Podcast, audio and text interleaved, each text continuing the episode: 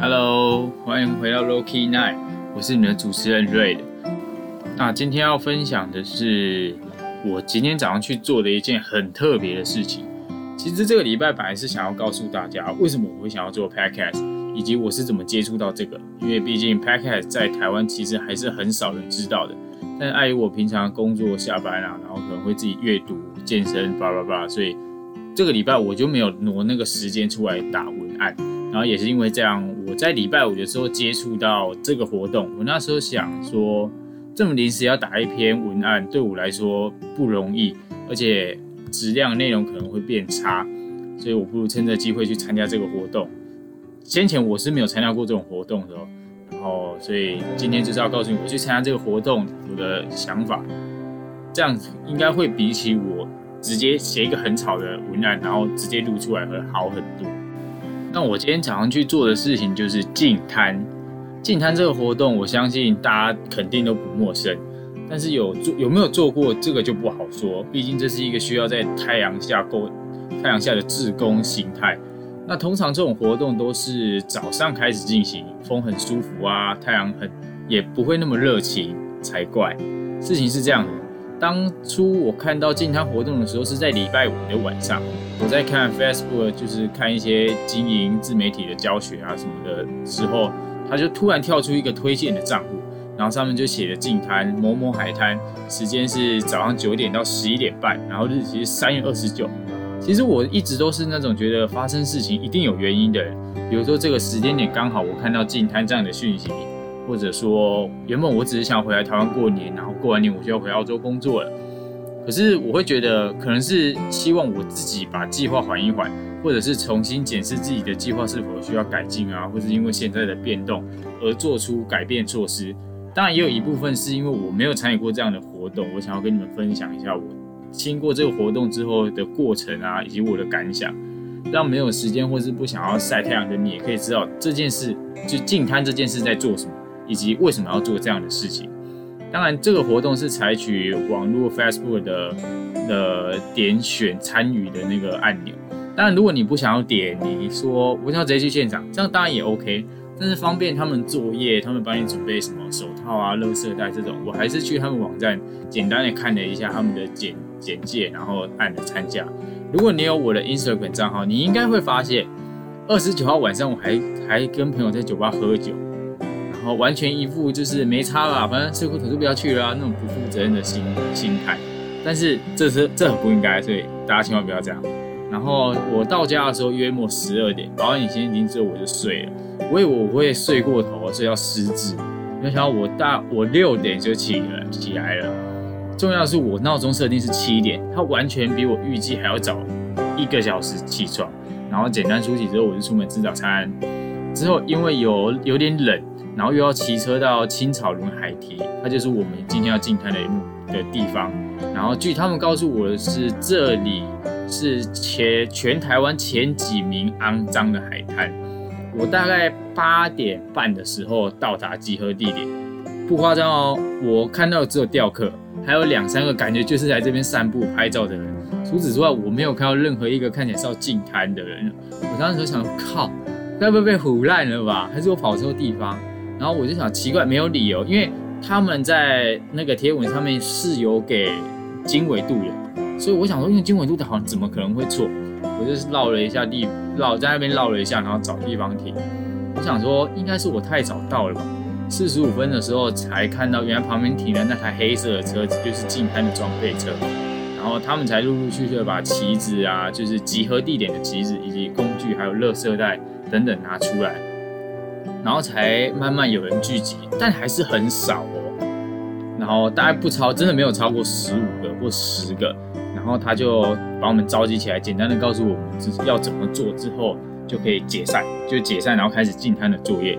我才刚开始捡的时候，我就发现一个惊喜，就是我在海堤旁边捡到了一个塑胶杯，里面里面躲着一只很小只的潜鼠，真的很小，大概就是两两只手指头的那种而已。然后放把它放着，我就把它倒出来，然后我就把垃圾拿去丢。然后放走之后，我也注意到隔壁那主人。就是我一开始说看起来很像要来这边拍照的两个女生，她们竟然想要保龄球瓶，哎，超厉害！但是在这里我必须说，这里真的很脏，非常不夸张。你放眼望去都是碎玻璃啊、保特瓶、保丽龙、卫生纸等等，甚至是渔网啊。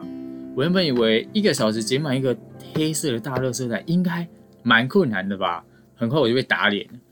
大概呃大概半个小时而已，已经有人捡一袋回去集合点了。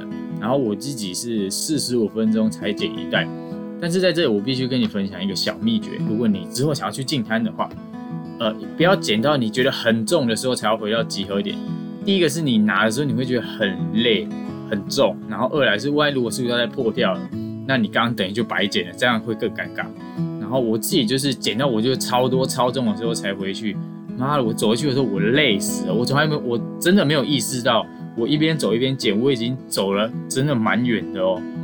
然后随着时间越来越接近中午，当然就越来越热，一直活动，然后你的身体体温也越来越高。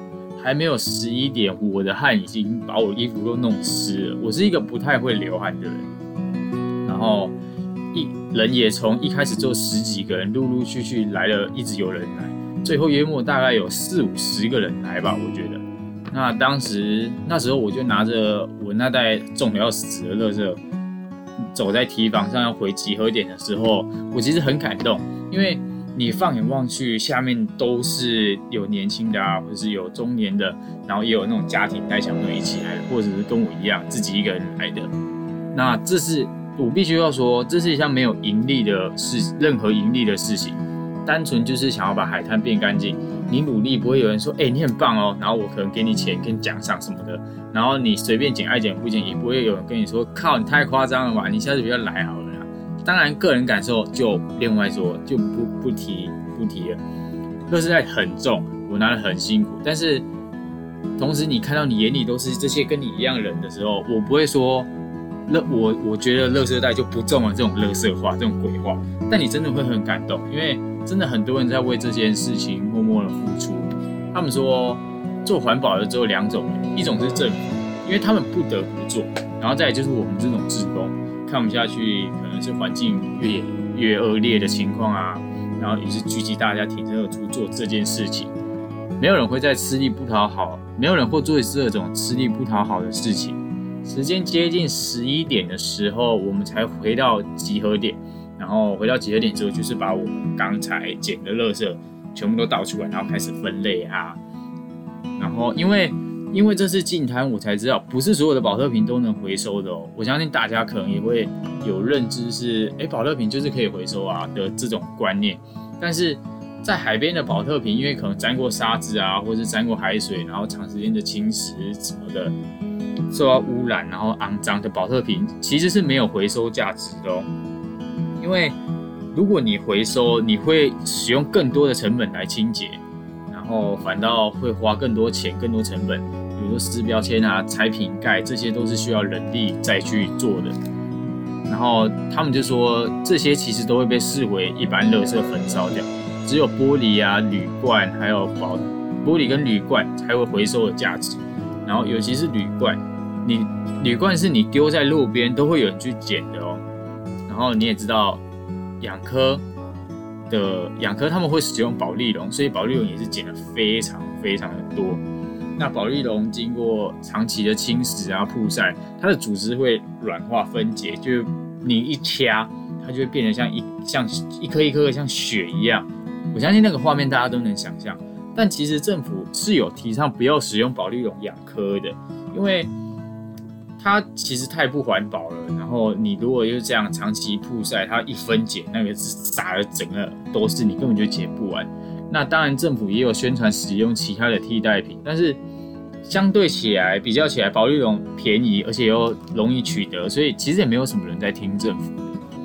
就在然后就在大家分类完所有垃圾差不多的时候，就有人在旁边的树丛里发现大量的玻璃，而且看起来是已经被丢了很久了，都被那种。树掩盖住之类，它只有露出一部分，然后你看得到这样，包含汽车的挡风玻璃啊，或者是家里桌子的垫在桌子上那种很大片的玻璃，你以为是完整整块啊，很好让你做事很好搬的吗？但不可能，就是破了破啊，碎的碎，只有少数几块是完整的。最重的还有一块将近六十公斤，我们要四个人才合力才能把它搬到我们要回收的地方。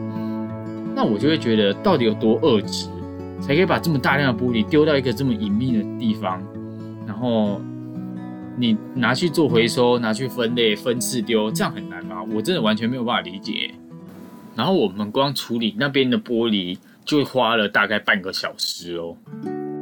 但是我其实很高兴可以参与这样的活动，因为你肯定有去过垦丁，或者是外岛啊、小琉球、绿岛等等，甚至是国外的海岛国家，他们的海洋都是那么漂亮、那么干净。那我相信台湾以前的海也是这样，但是可能随着时间污染啊、垃圾等等的，渐渐的没有那么干净了。